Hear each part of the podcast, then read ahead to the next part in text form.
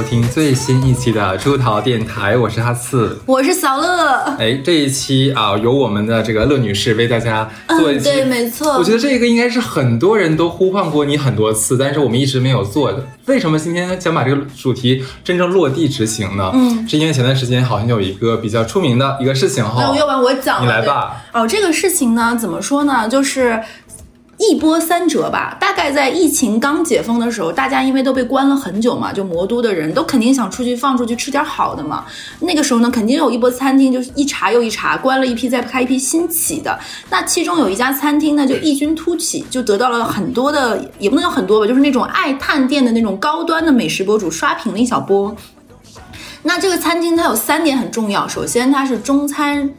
西座，其次呢，它很贵，是，然后呢，它是要预约制的。那它最开始呢，它只是在上海小范围的这种老饕圈火了，直到一条朋一条微博引爆了。我给大家念一下啊，原封不动的念一下这个微博，微博内容如下啊。最近餐饮有一种宰客的新花头，就是中餐日做。普通中餐模仿日本装逼做法，好像叫什么奥米伽多，特点就是要预定三四个月才能订到喂狗型上菜法。普通高级中餐馆子，一盘炒菜也就一两百，他这里一盘菜分按人头分，一盘西红柿炒鸡蛋上来，先绕场一周给你们展示一下，闻闻香气儿。一屋子人饿得跟孙子似的，还不敢说话。展示完以后呢，分菜，一人一筷子，一盘子菜，十个人分，不够吃也不能叫。就餐环境很压抑，每人套餐价是两三千，会 P U P U A 客户。各方面给你极大压力，规矩极多，这不能摸，那不能碰，这个不能问，那个不能说。一旦厨师不高兴，扭头就回屋休息去了，一屋子人都要迁怒你，给你造成极大心理压力，最后肯定吃不饱。这时主厨会端着一盆一盆子饭团子上来，或者什么炸春卷、麻婆豆腐配米饭啥的便宜菜，宣布不要钱，随便吃，管够。一屋子人感动的热泪盈眶，哐哐跪下，靠 PUA 顾客，贬低打压顾客，营造出极其恐怖的就餐氛围，让你花钱还要当孙子，这就叫奥米伽多。可以说花钱当 M。这个生意哪能灵不哪能灵不灵？上海现在这种餐饮特别多，反正就是不把你当人，你还挤破头去捧场。什么危房卖咖啡，咖啡配煎饼果子，主干道绿化带扎棚露营。以前我老攻击北京美食，现在深深的悔过，我错了。上海已然疯了。对，其实这样的餐厅，我第一次听到的时候，我还觉得蛮奇怪的。我来上海这么多年了，其实看到很多这么高价的餐厅，但是没有说谁特意拿出来来来鞭尸。对对，但为什么你觉得忽然间这件事火了？我觉得一方面那个时候因为疫情各方面，上海已经处于封眼了，再加上那个时候出了很多就是上海疫情刚封城的时候，很多人抢购咖啡这样的段子，所以大家对这个城市本身就比较关注。再加上这种中餐日做已经不叫中餐西做的方式呢，就很值得被大家群嘲嘛。这只是在疫情就六月份左右火了一轮。最近为什么我们又把这个话头说出来呢？是因为有一个美食博主美，他去他也去了探店的这家中餐厅，因为。就很好奇嘛，就是都被说成这个样子，这个餐厅又被重新整改之后又开了，去吃。他发了一篇文章很火，就大概就是我花五千块钱吃饭是中华大怨种。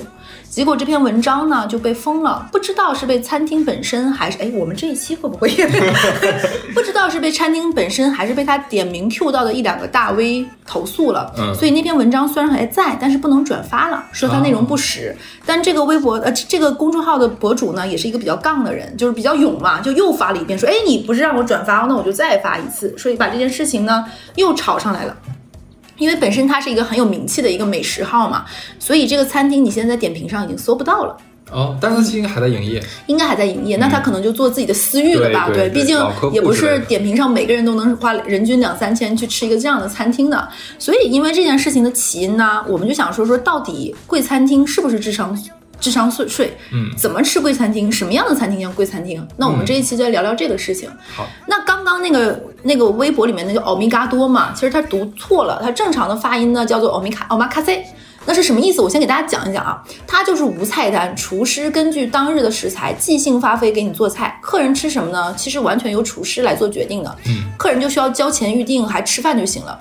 那上海这家就是相当于把这种无菜单的日式做法的这种方式变成了中餐。那它惹来争议的最大的原因就是所谓的就是不够吃嘛，然后这种方式其实也没有中尊重本中餐本身的这种它的一个氛围感。那其实这个话题，其实我觉得。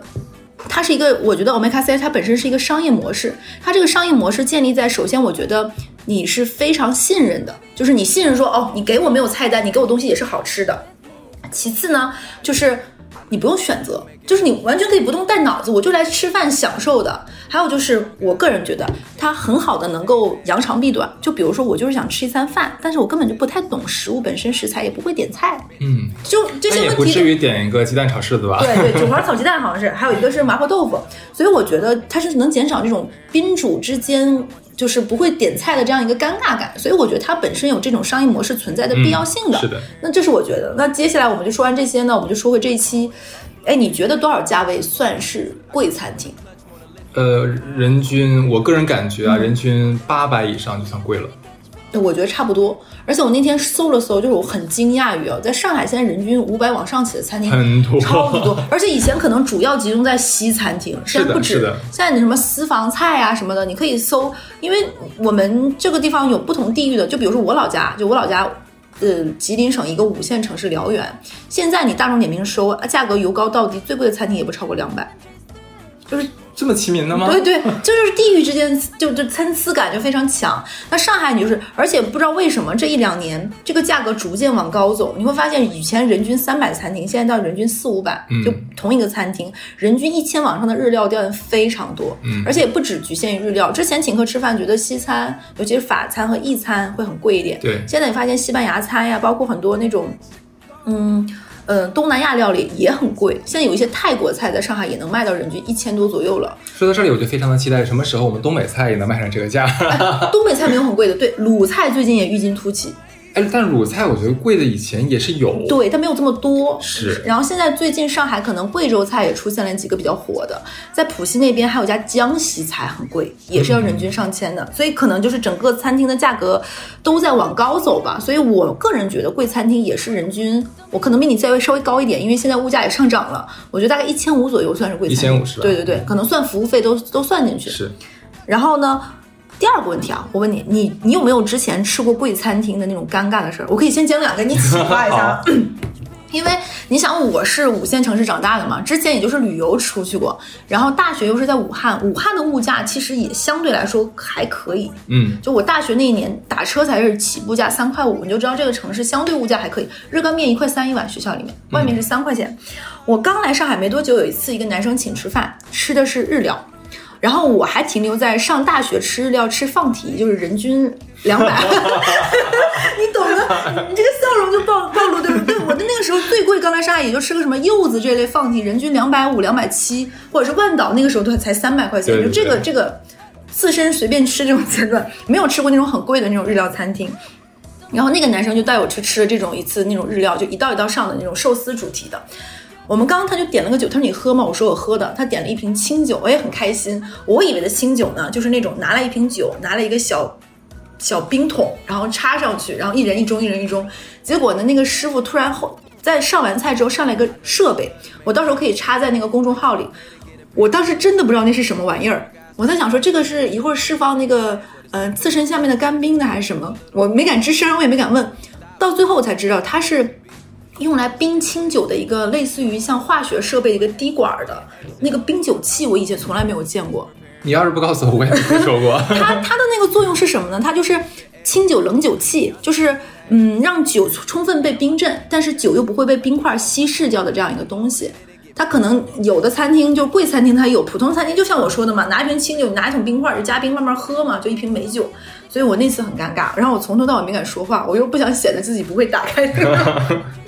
然后这是一次，还有一次呢，也出现在日料里，充分说明那几年贵的都是日料。对对对，他在闵行那家的一家日料店，我第一次吃那么贵的呃日本的烧肉，因为大家以前吃烧肉就是那种嗯一盘一盘肉那种，那是我第一次吃，他会拿一块肉拿上来跟你说这个部位可以吗？你说可以，他切下来是称重的，论克卖的，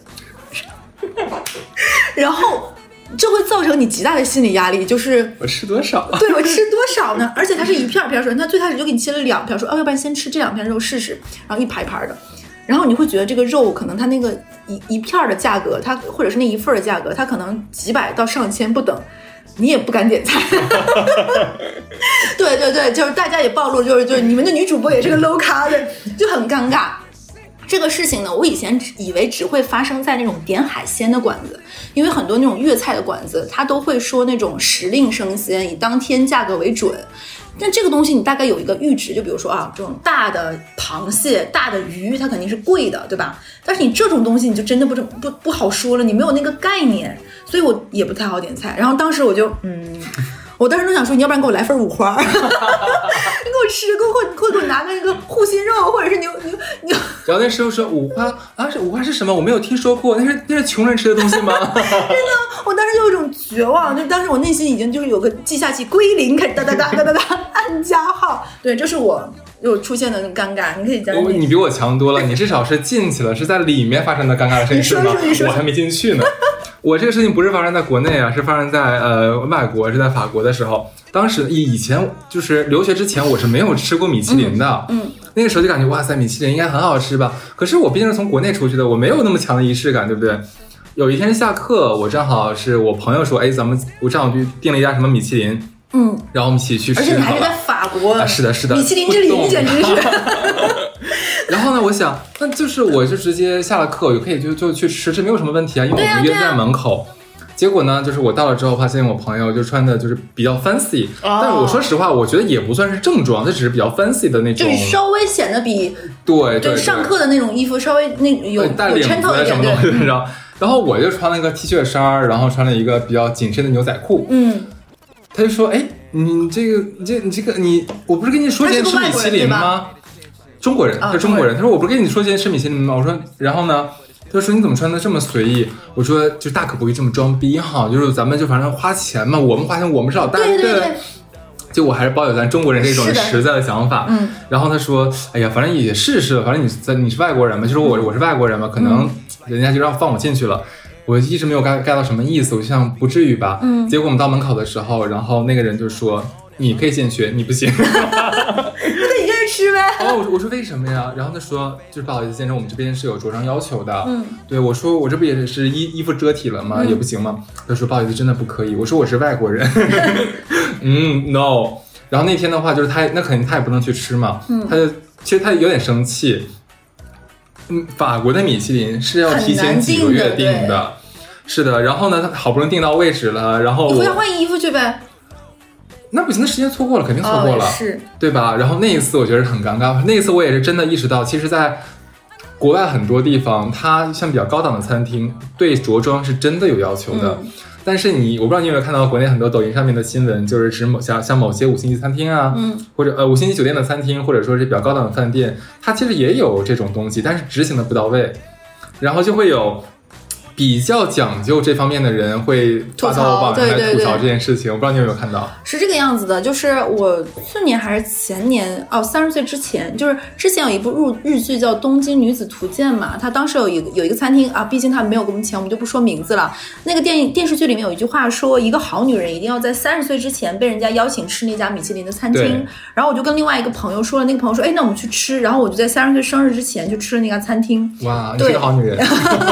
就当时。就是那个梗嘛，我们就去吃人家餐厅，然后我们隔壁两桌那个男生穿的就是那种呃拖鞋，露趾的拖鞋，然后短短短的那种很短袖的 T 恤，配着牛仔短裤，而且是破洞的，就在我们隔壁那一桌。然后他的那个女伴穿的，你不能说是衣不遮体吧，但 但也是就是布料甚少，就是。就是穿着很很朴素，对，就是整个大露背，然后那个前面的那个沟开到，我觉得那个 V 已经快快到肚脐了。但是如果是那种很很漂亮的礼服也是 OK 的。我觉得那不叫礼服，那个是热，就是热舞蹦迪，就是舞池中的那种的，然后。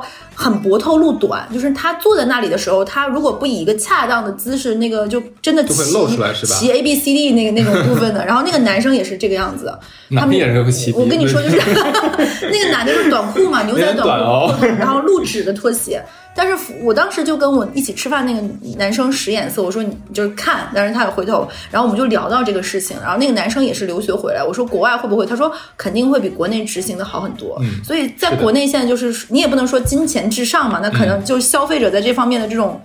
我是来们的精神这个这个这个精神上的东西，其实没有跟着我们的物质的发展同步进行。嗯，还有一点可能还是有一些本位思想，他会觉得我是来吃饭，我是来消费，我穿什么舒服就是什么。对，就是这一餐饭是服务于我的精神快乐的。但其实是应该有仪式感的。对，就是什么场合穿什么样的衣服。这也是米其林它最开始就是这是一个文化，就这一顿饭它不是只来吃饭的，它有情绪和社交价值在这个里面的。所以这本身就是你这个事情在国内是不可能发生。它一定、那个时候我很年轻，那个时候我才二十出头，第一次出国，还没有见过世面啊。你现在也是二十几岁的小男孩啊？是在十年前。对。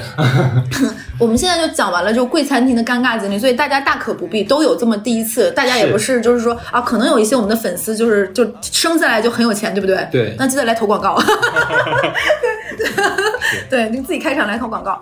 那我们接下来就说贵餐厅到底贵在哪里？好，我我觉得第一个贵餐厅本身一定是你是餐厅，餐厅是来吃嘛，食之大也。就是第一贵肯定是食物本身的。那这个食物本身贵的几点，就首先是食材。对吧？这个食材，比如说很难获得，就像我们以前都看过那个，就是《舌尖上的中国》那个纪录片，他会说有一种笋叫雷笋，各方面的。那食材肯定有海鲜上的贵，是哪个海捕过来的，当天送过来的。这个牛很贵，比如说这个五花趾等等，它是一定热气牛肉刚杀几个小时空运过来的，还带着热气粘盘子的。或者说这个时令的蔬菜是我们在某个基地就哪个地方种的，一年只产产产一茬，等等等等，这个食材。贵，并且是有故事感的，嗯，这是很重要的，尤其是这就会体现为什么有一些餐厅会更贵一点，比如说粤菜馆子，它的海鲜，对吧？它是哪个地方海海域的，甚至有一些人他会说能吃出来那个地方捞出来这个鱿鱼带着甜味儿和脆感的。那他有没有吃过就福岛周边打捞 打捞出来那种，对，带金属。金字旁那个油，甚至于我就一家贵餐厅，它会出现什么状况？它前面上来的水果就会先声夺人。嗯，就比如说它在恰如其分的季节，比如说在嗯冬天的时候，它会给你上来那个红美人，特别特别的甜，或者是丹东最时令的草莓，然后品相每个大小都刚刚好。那在夏天的时候，它给你剥好一半一半的那种山竹，像小猫的爪子 爪子一样，就是做的很好。它可能开场这个果盘就先声夺人了，嗯，就做的非常非常好，然后摆盘也很讲究。嗯，这是食物。上的，所以日料店和海鲜店和粤菜馆它就会贵很多，因为食材嘛，对吧？它包括那个海胆是不是什么紫海胆啊？这怎么个海胆？它会有它马粪海胆等等等等的。然后第二个就是，我觉得除了食物本本身，你食物要配器嘛，对吧？你的器皿要好看。我觉得第二个就是审美上的，那这个审美是小到这个店的装潢是不是跟你的菜品本身恰如其分？然后它的餐具，就比如说。你不可能给你上的是什么塑料的或者搪瓷，对吧？它肯定是比如说很好的。哎呀，我吃过一家西餐厅是搪瓷的，我回去告诉你是什么。它的那个盘子是搪，我当时上来就就震震惊了，我想这是要干嘛？还有一些韩餐店喜欢不锈钢。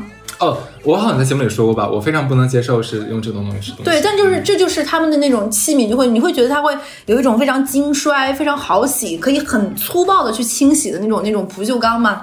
所以它这种这种肯定不是啊。但是我不想为这种东西来支付溢价，嗯，对吧？所以就是餐具，它会比如说你会明显感觉那个餐具的质质地它是骨瓷的，或者是什么，它或者是水晶玻璃吹制等等的。所以我觉得那个餐具本身是美，它搭配，甚至于有一些它会在那个餐具，它会那个餐厅，比如说在一些地方。呃，摆上很好的插花、鲜花，还有一些地方它摆的一些器皿和装饰画，这都体现这个店家的审美。点缀上的一些，包括你放筷子的那个地方，包括你烟灰缸等等等等，它都可以做的很精致。大到这个餐厅的选址是不是恰如其分？嗯，就比如说这家餐厅，它可能是在一家，比如说，嗯，呃，历史建筑里面的，对吧？对。它比如说是某个别墅里面的，那比如说这个餐厅，它可能在。那条路的路名就跟他这个餐厅本身有名名字的，或者是说这本身就是一家吃素菜的餐厅，那可能它选址也有一些别样的巧思。对对，所以我觉得这个选址，第三个我觉得很重要的就是这个餐厅的团队。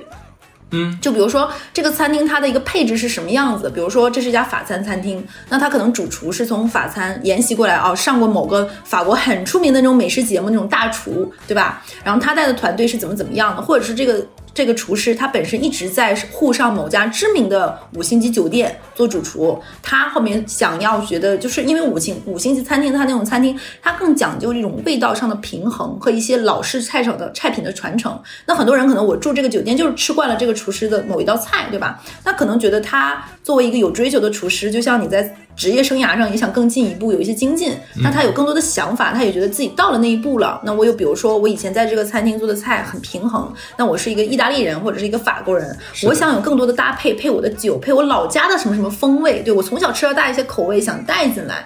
那我有了一些成熟的积淀之后，我自己出来开，也有一些投资人，所以这个团队很重要。所以现在上海出现过一种什么呢？就比如说曾经他供职于那家餐厅，拿过米其林的二星、三星。包括我们刚刚说那个中华大运种那个五千餐厅，他也标榜他的厨师团队是唐格，唐格的鼎盛时时期是米其林摘过三星的。嗯，他说的团队就是三星时间的团队。嗯，就上海有很多这种的，还有会品牌故事，这个团队得过什么什么奖，或者是怎么怎么样的。所以我觉得食物审美和团队是一家贵餐厅贵在哪里的点。对的。如果他什么都说不出来，他单贵。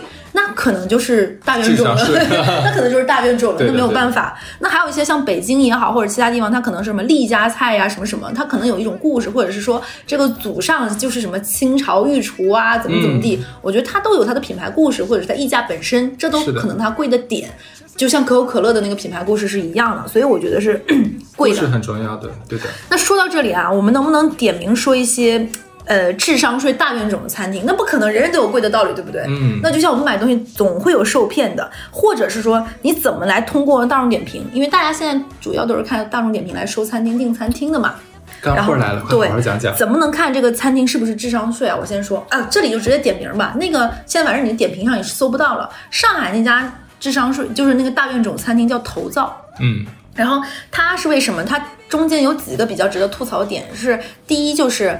他的海鲜那个人去吃说是腥的，这个肯定是不行的。其次，他搞了一个脆皮的乳鸽还是烤鸡，然后每个人切一块一块皮，然后就有人问说，那那个鸡剩下的呢？那个 那说就他说哦，我们是把那个鸡最精华的部分给你们吃，剩下的给厨师团队吃。然后说，然后就有粉丝下面回复说，合着我来吃饭还要请后厨吃吗？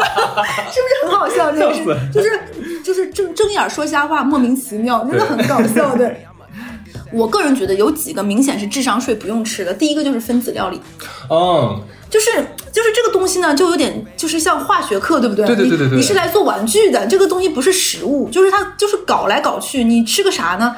这个有点像怎么说呢？《红楼梦》有有道名菜叫茄想，嗯，就是他是刘姥姥进大观园嘛，刘姥姥进大观很难做那道对，然后那个王熙凤为了逗他说你尝这是什么？他说哎这有股鱼味，有这个什么味儿？他说这个东西是拿茄子做的，但为了让茄子不吃不出茄子，咱也不懂这是什么逻辑，又拿几百只鸡啊，各种乱七八糟吊，一个道理，我觉得没有必要。甚至有人复刻，这这两年流行复刻红楼的那个宴嘛，很多人都说那东西不好吃。所以我觉得他是有浮夸的艺术加工，就是为唬住刘姥姥，说啊我们大户人家就是为了逗她的。但我我觉得现在很多那种贵餐厅就是拿这个事情来唬人的，说我怎么怎么样，大可不必听。这是个概念而已。不好吃就是它的原罪，你说的 对。是。第二个就是，如果一家餐厅你点开它大众大众点评，你点进去它不是有菜品吗？你发现发的人里面大量的使用干冰，就大妹就是。很多北京的餐厅啊，尤其是那种四合院里面，你就去搜，我就不说名了。你发现它大量的使用干冰，就好像他妈干冰不用钱似的，这绝对是骗人的。在我小的时候，我一直以为，我不知道大家看没看过一个电影叫《志明与春娇》。嗯，它里面有一个情节，就是那个男孩子不是说志使，就是说，呃，志明是个很少年感的人嘛，他就喜欢跟他女朋友玩一个什么游戏呢？去那个 Seven Eleven 买完那个东西，冰淇淋什么，他会给干冰，他把那个干冰塞到马桶里，那个马桶就会呼呼冒烟。所以我小的时候一直以为干冰那个东西是配马桶。哎，过分了这个。所以我等我长大之后，突然发现这个干冰这个东西无处不在出现在那个中餐里面的时候，我就很很。莫名其妙，有一家在上海我还蛮喜欢吃的，不算贵餐厅，叫中不溜贵的餐厅，叫什么呢？叫陆源。陆源他们家也是吃烤鸭、吃杭帮菜的一家餐厅。他们家有道菜叫鱼饼，我上来的时候也是有一点点不适的。他那个鱼饼是道冷菜嘛，是温州那边的一个鱼饼。他那个干冰干到我看不到那个饼，那个菜上来的时候，我先用中气，我我觉得那个菜挺好吃，但是为什么要加那么多的干冰？就是有个气氛嘛，但是那个气氛也并没有美，而且如果是那种大圆桌吃饭，你想一想啊，那干冰升腾起来，你都想跟对面的人，比如说在聊事情，然后你们俩要躲过那个雾，然后左面右面 会有那么多烟雾吗？很大量的一个烟雾啊！大家可以为了这个烟雾去那个这个餐厅点一下这个鱼饼，这个烟雾真的超大，吹不走的，像一阵海风，像雾像雨又像风。对，说这这就是嗯，我觉得那个贵餐厅不值得的。还有就是嗯。刚刚也说的那个贵餐厅，它已经不是一个吃饭了嘛？那你贵，它一定要有其他的搭配，你不是只是吃菜的，那一定一定会在前面的时候，我觉得茶。是一定要有很多的选择的，就是这个东西已经在你的这一餐里中餐馆对吧？呃，中餐馆是这个样子，西餐馆我就在说茶，包括喝的水。那如果是好的一些西餐厅、中餐厅也会，他会问你喝什么水，他会有，那水肯定是收费的嘛。嗯我觉得这是可以选择，这是它贵的原因，而不是随随便便给你不拉就倒上来或者怎么样的。这个是可以给你选择，你可以喝很多，甚至于一些当季的新茶各方面给你选的品质会非常的多。你可以根据你这一餐，比如说你最近，比如说这顿饭可能是重油重辣的，那你可能点个清油清火的茶，或者最近是刚刚清明节附近，你点个雨后的清茶，呃新茶，或者是最近你觉得比较上火上火，想喝个菊花等等，你可以选择的肯定很多，包括它的茶的器皿等等，包括这个服务员给你上茶这道工艺，我觉得这也是它贵的本身。如果那个服务员就上来给你个拿。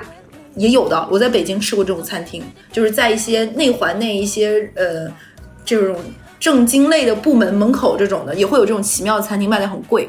如果是西餐厅，包括现在中餐厅的话，也会有酒单，一定会丰富。它肯定不会就是说只有一小小一页，它会有一个丰富的一个酒单，包括你的菜，甚至于现在上海有一些餐厅，它会明确，比如说什么肉配什么酒，它会给你一些建议的搭配。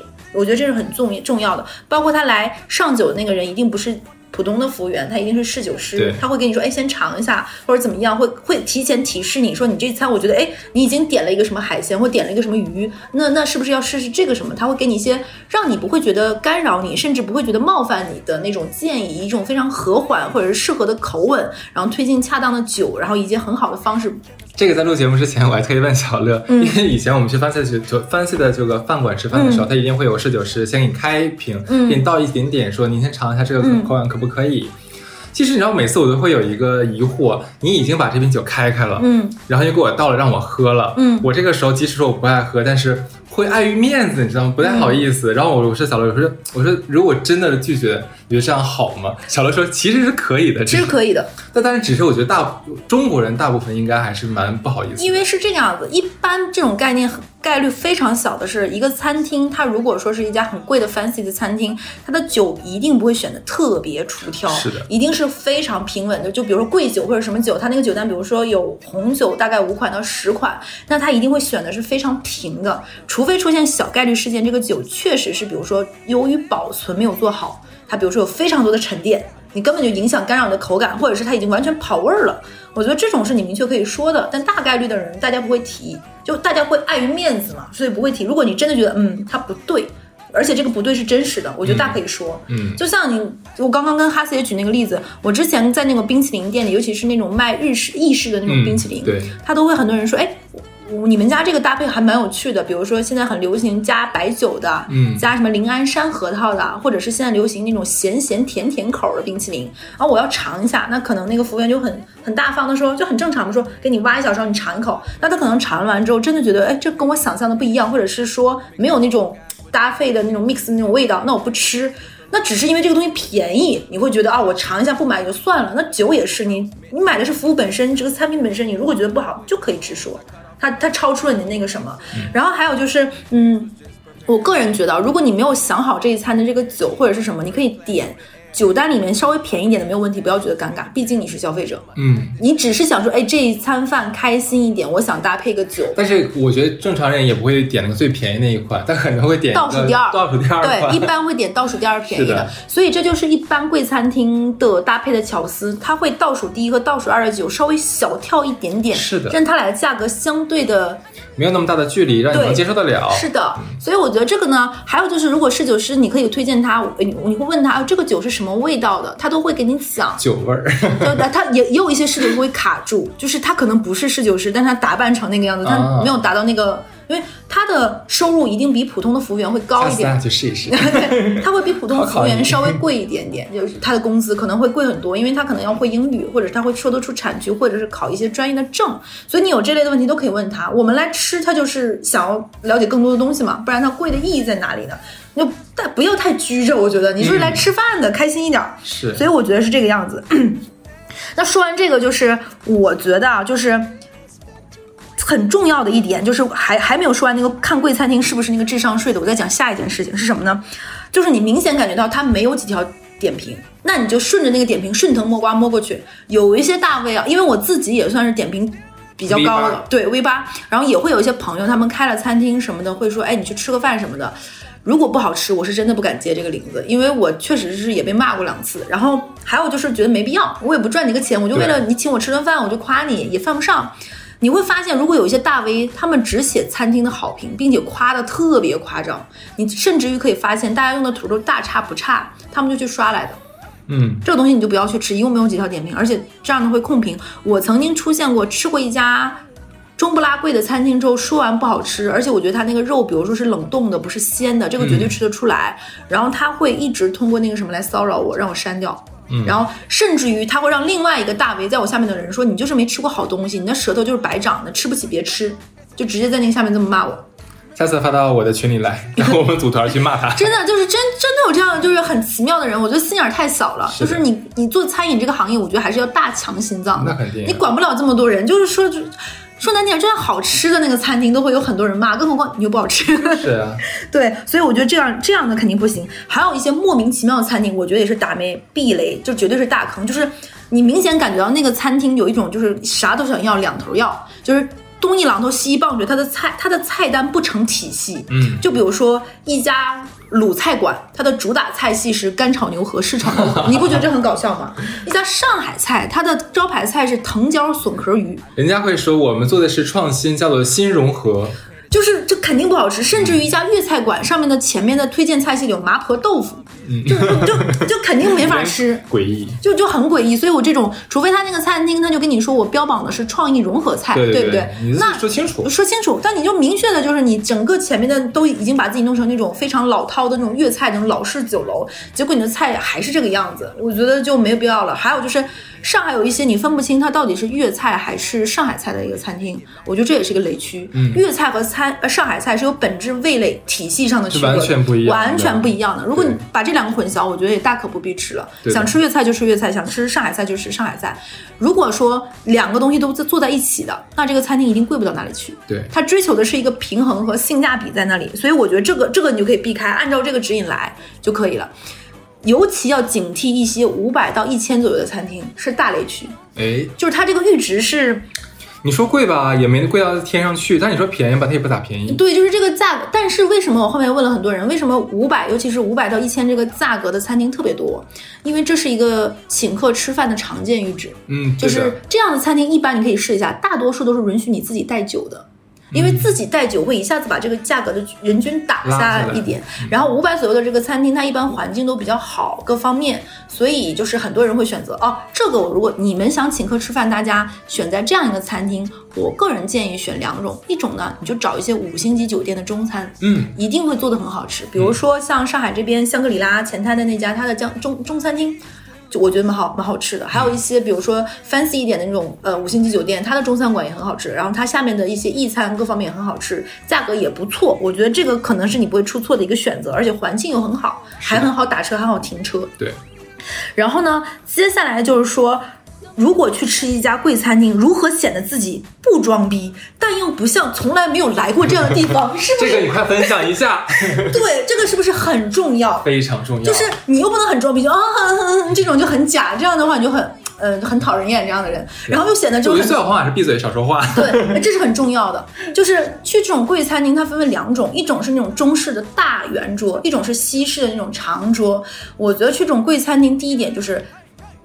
废话，就一是不要迟到，二是不要到太早，中不溜。对，因为贵餐厅坐在哪儿你就很重要了。之前我们在我我我们好像没录过，我们之前本来是羊肉路山东地图炮就说过，嗯，就坐这个问题就显示出你的咖啡，你的咖位，你的身份在哪里了。贵餐厅一定不能做做错，你是主还是客还是陪？嗯，对，陪，对，主陪，对陪，对，这个很重要，这是第二点，第一点，第二点就是。如果不会点菜，不要逞强，因为 一般这种菜餐厅呢，大家比如说西餐一般是一页纸卡或者什么的，中餐可能是一本儿，大家可能说，哎，想吃什么你自己点或者怎么样，都会客气寒暄。不会点菜不要瞎点，这是我就是就刚才哈斯说那种，就是多说多错就不说，对。含蓄一点就就会显得对不对？腼腆一点也没有什么问题。我一般假如真的没有来过这个餐厅，然后也不太会懂这个餐厅的菜哈，然后价格呢我又怕点错，嗯。你点贵了呢，可能就是这个主人不高兴；点便宜呢，显得我没档次，对不对？对。我就会说，哎，我没有来过这家餐厅，哎，不如就是你帮我点一道好了，对。就让那个请客的人你来点好了，嗯对啊，是的，还有就是你也不知道这桌上的人忌口是什么。就像我说，你如果没明确你自己这顿饭的身份是啥，也不好乱点菜，对不对？所以呢，这个时候呢，一是不说，二是真不知道点什么的时候，比如说前面会有人先点几道冷、几道热各方面，你可以先好贱啊，先把冷菜点了，很多人会这么点，比如说中餐或者什么 聪明。一般我会怎么样呢？我会把那个菜单先不打开。如果说是一家有海鲜的店，我就问他，哎，最近吃什么鱼？问大家，大家喜欢吃什么鱼？一般海鱼不出错，因为海鱼刺少，就算不吃鱼的人也可以吃两筷子。嗯，然后大家说，然后呢，我个人比较喜欢吃的鱼有两种，一个是笋壳鱼，我个人比较好喜欢吃，而且笋壳鱼不喜大，一斤到二斤比较好，它不会存在于太贵贵到离谱，这是我给大家一个建议，对吧？而且笋壳鱼是那种 它的肉质感像蒜瓣儿一样，剥开吃起来也不费劲，拿公公勺分的时候也好分，一两斤对不对？再贵能贵到哪儿去？这是一个明智的，它的好吃就在一一斤到两斤之间。哎，我觉得很聪明。你知道，其实我很爱吃鱼，但是我又不敢吃鱼，经常被被刺扎到。然后呢，假如说就像我，如果我跟小乐这样的人去吃饭，然后小乐点了一条这样刺少的海鱼，我很想吃，但我又不知道会不会自己嗯就是盛的话会不会盛到刺，我就会说，哎，小的这个鱼的话刺多不多啊？那个人说，哎，不多不多，你可以吃，放心吃。哎，我说那哪里会刺少一点？他说啊，那个可能肚子那边刺少一点嘛，哦对不对？我说肚子肚子在哪里啊？你这个让我想起前两天很很火的一个段子，就刘震云不是上综艺节目吗？嗯说一个男人如果三如果三句话让别人给做三道菜，我没有看过那个可以个。搜一下。你就是 OK，然后这样的话，别人说啊，这这这边就是，哦这边就是，哎，怎么办？我会不会把把把把那个肚子挖坏呀、哎，那这个人真的然后基本很很离谱哎！你都说到这份儿上，都早就应该给你是有一个不懂事儿的嘛，对，基本我说问到第三个问题的时候，他就会帮我就是盛起来一块，是的呀哎，怎么就我这么表？不是，真的很离谱。我觉得他你在说这句话哪里刺少，那旁边那个人说啊，我帮你挑一块儿，就懂的人就应该帮你弄这件事情。是是是甚至于贵餐厅的服务员在这一刻就应该在你身身后。哦，我个人觉得刚刚说团队这件事情忘说了。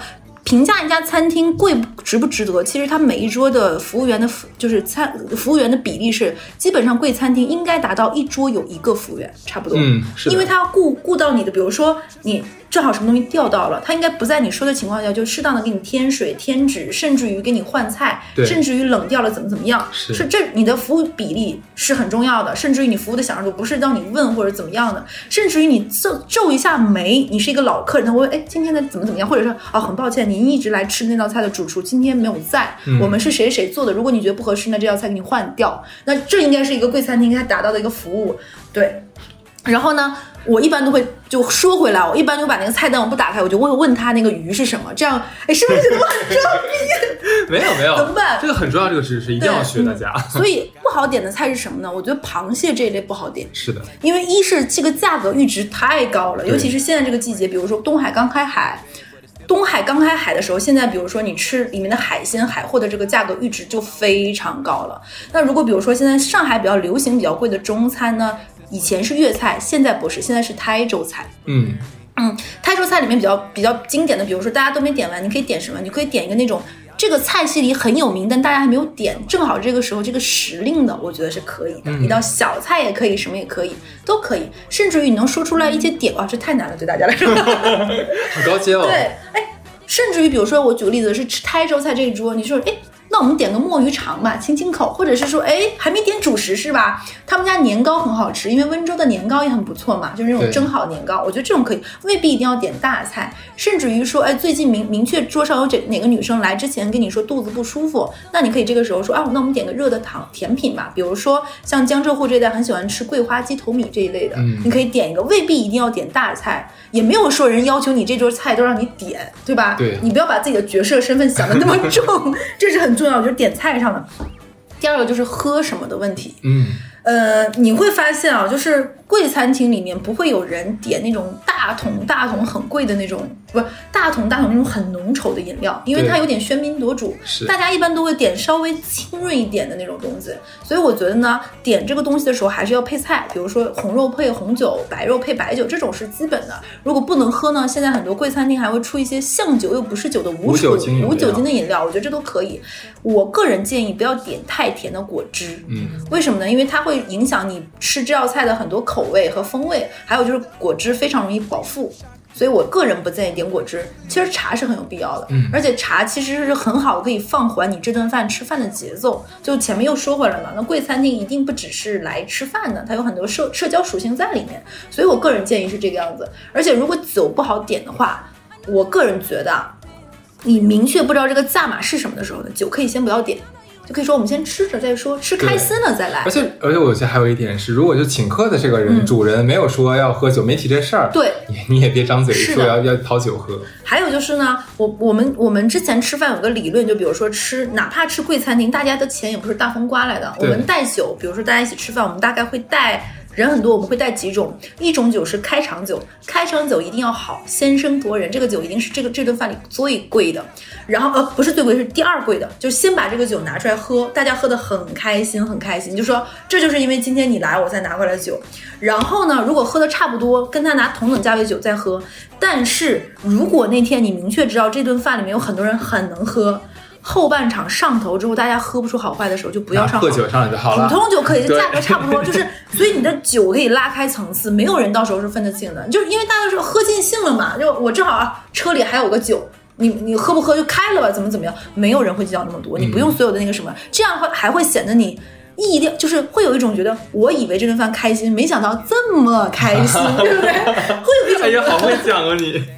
对不对？会有一些那种啊，其实已经超出我的阈值。大家并哎，这样显得如果如果是我的话，那你有多开心？说来听听呀。哎，这样会不会显得好表？我操！这句做完之后，所有人都觉得这两个人好表。对，他们就是觉得套路很多。鱼肚子在在哪里啊？哈哈哈好坏，对我们这顿饭，我们我们这顿饭，我们就是这期录完节目之录节目之前呢，我给我们俩起了一个 CP，叫我跟哈斯这个 CP 呢叫好吃懒做。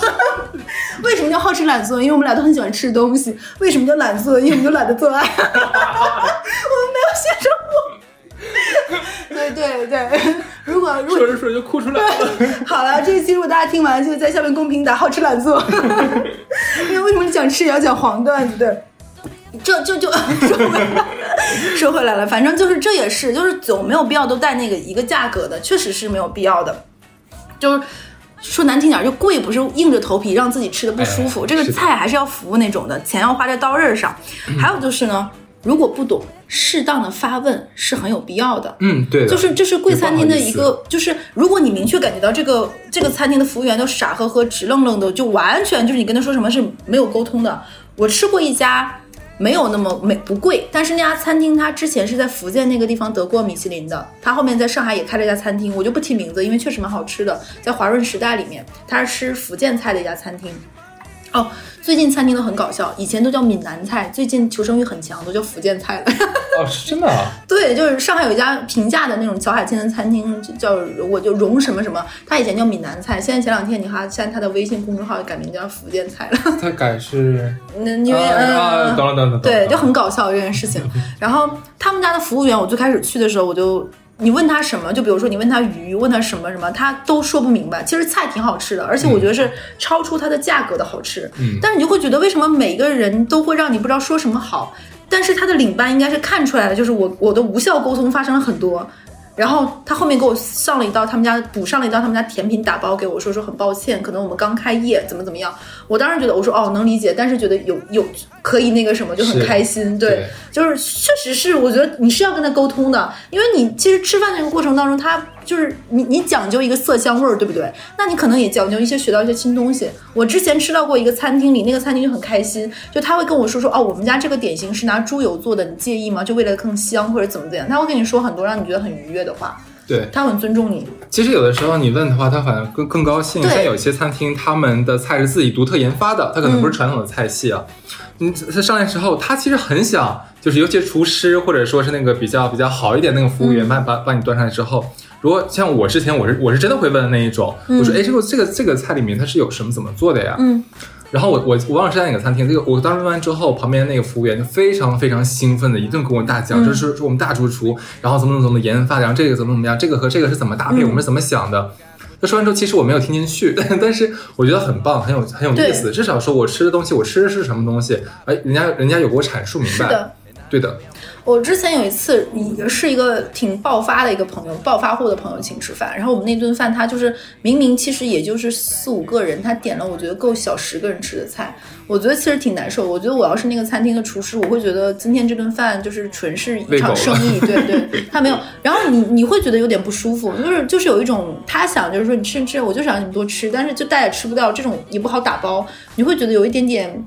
浪费了这顿饭的一些心思和那个方面的，就就觉得它就纯是一场敷衍的餐厅，就没什么意思。对。然后还有就是，我觉得在有，我就拿上海举吧，贵餐厅的一个，你钱是要花在当刀刃上的，你就不要乱请。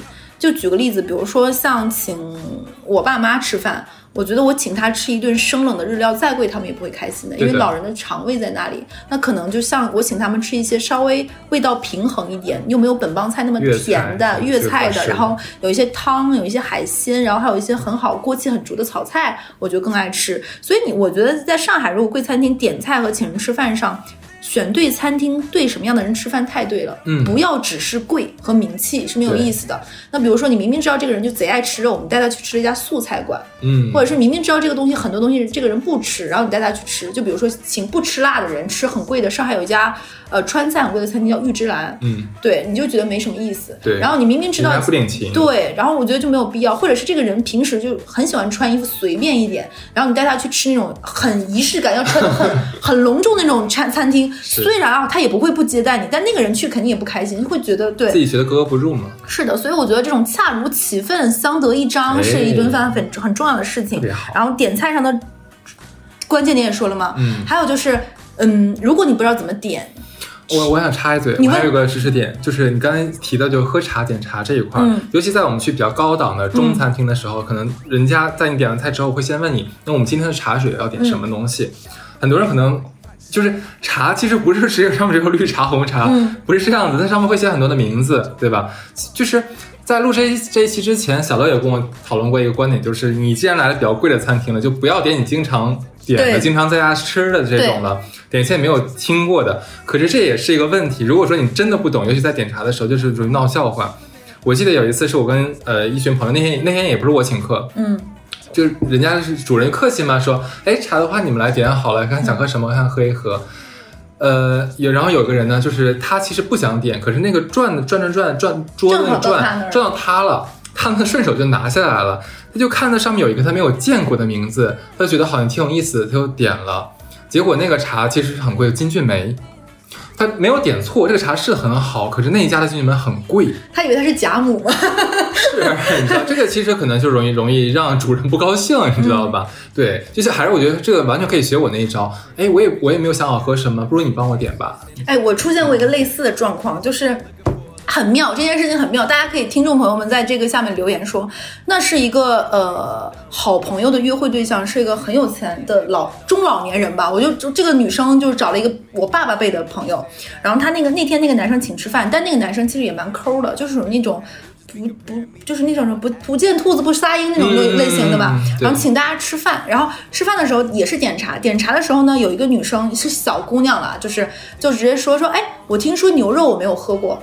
牛肉是茶里面很贵的一种，但是呢，你这大家又不熟，第一次吃饭，你点这种东西很不合适。然后那个店店员也很不机灵，就说：“哦，我们餐厅有的，你要试试吗？”对不对？然后，然后我们桌上一个反矫情达人，然后，然后呢，我们桌上另外一个姐姐们儿，那个姐们儿去选择是让这个餐厅没脸，还是让这个老板下不来台？选择了一个，她说。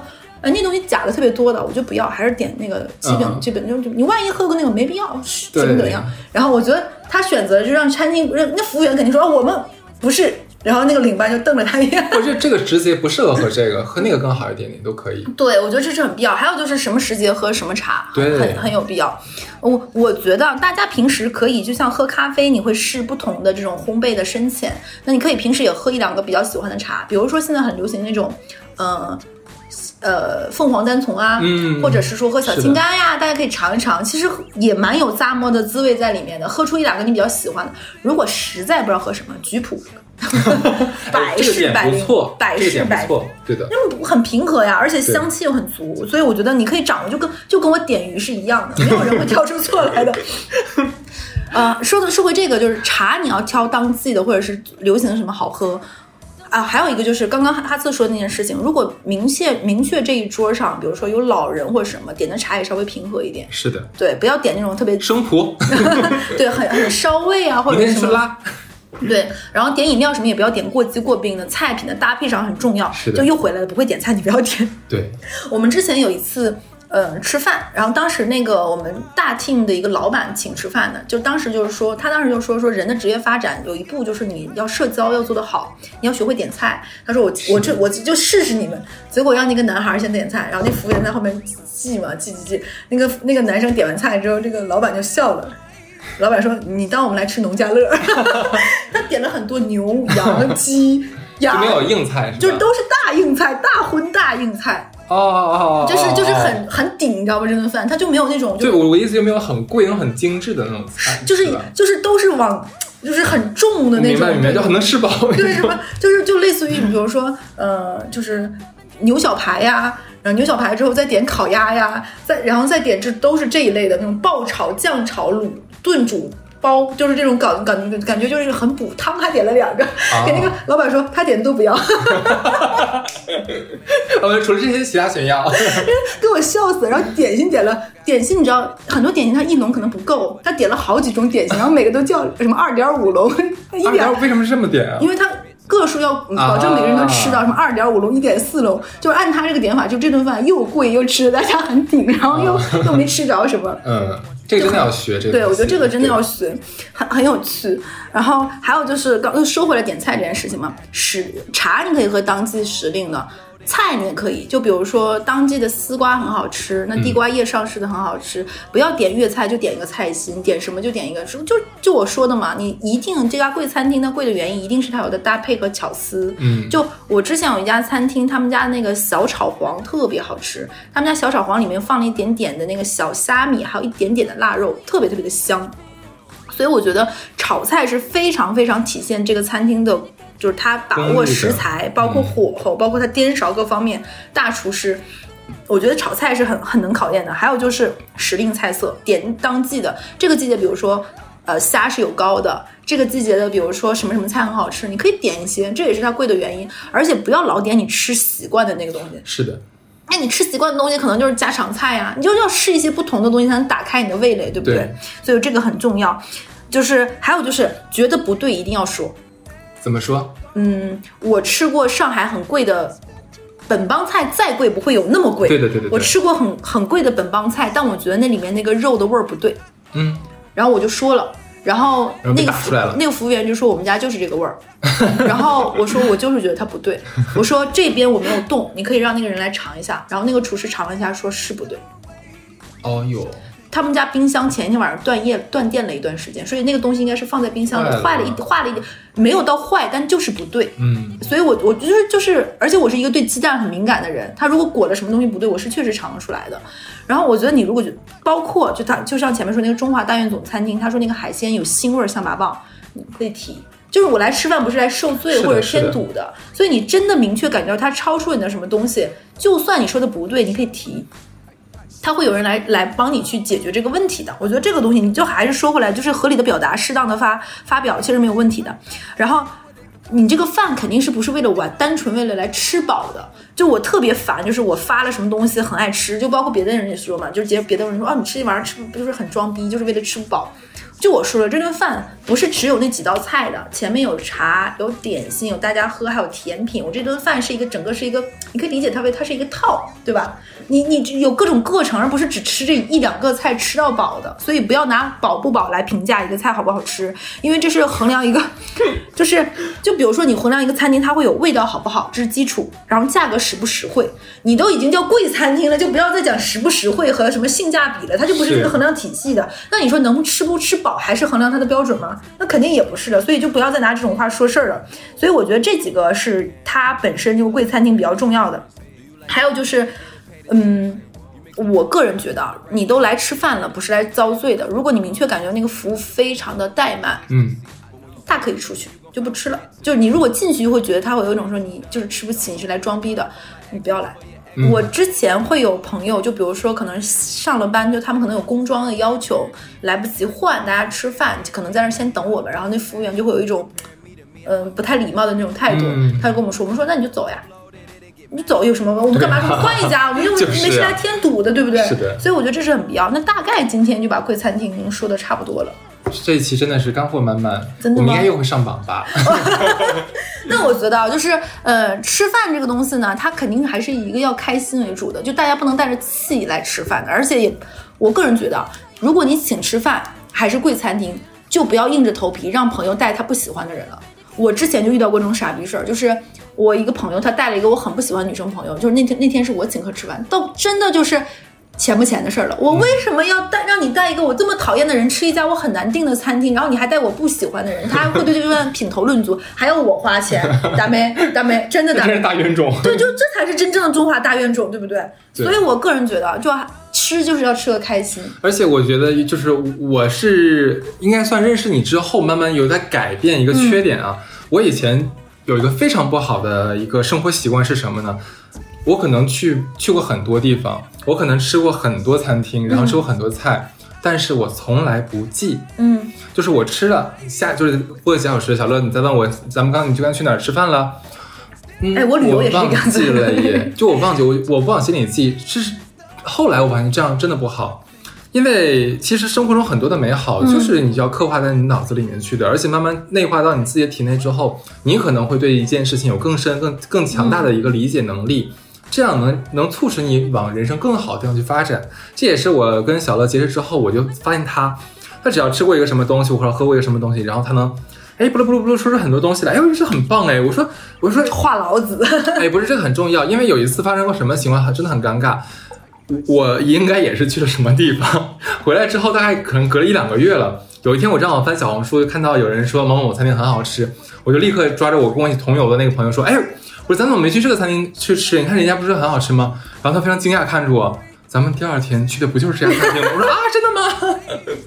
真的就这样，真的不好。”所以我现在也开始慢慢的就会去记我是吃哪个餐厅，然后吃了哪道菜非常的好吃。这个菜是怎么做的？然后这个这个会跟那个呃叫不是厨师，那什么服务员或者侍酒师聊一聊，嗯，去多掌握一些。对我觉得这个很重要。对，还有就可能这个也是跟我上班后面的职业有关系吧。他会有一些可能要选择一些餐厅，跟职业有关系。对，感觉我的职业好像不是很正经。对，然后就会也会会积累一些，就就知道嘛，也会偶尔去试一些餐厅。我个人觉得，比如说现在这个季节，那东海开海了嘛，可以吃一些海货了。嗯，那大家如果吃贵餐厅的话，也吃个新鲜。上海真的出了非常多的好吃的台州菜的餐厅啊，我推荐一个不贵的又很好吃的，叫荣小馆。嗯，他们家的海鲜、他们家的墨鱼、墨鱼肠，还有他们家的年糕都特别好吃，但这个可能要提前订。我觉得他们家，他们家唯一的问问题就是他们家外面，如果你吃的话，它的桌子特别小，然后餐具又特别大。他们家的虾也很很好吃，就是。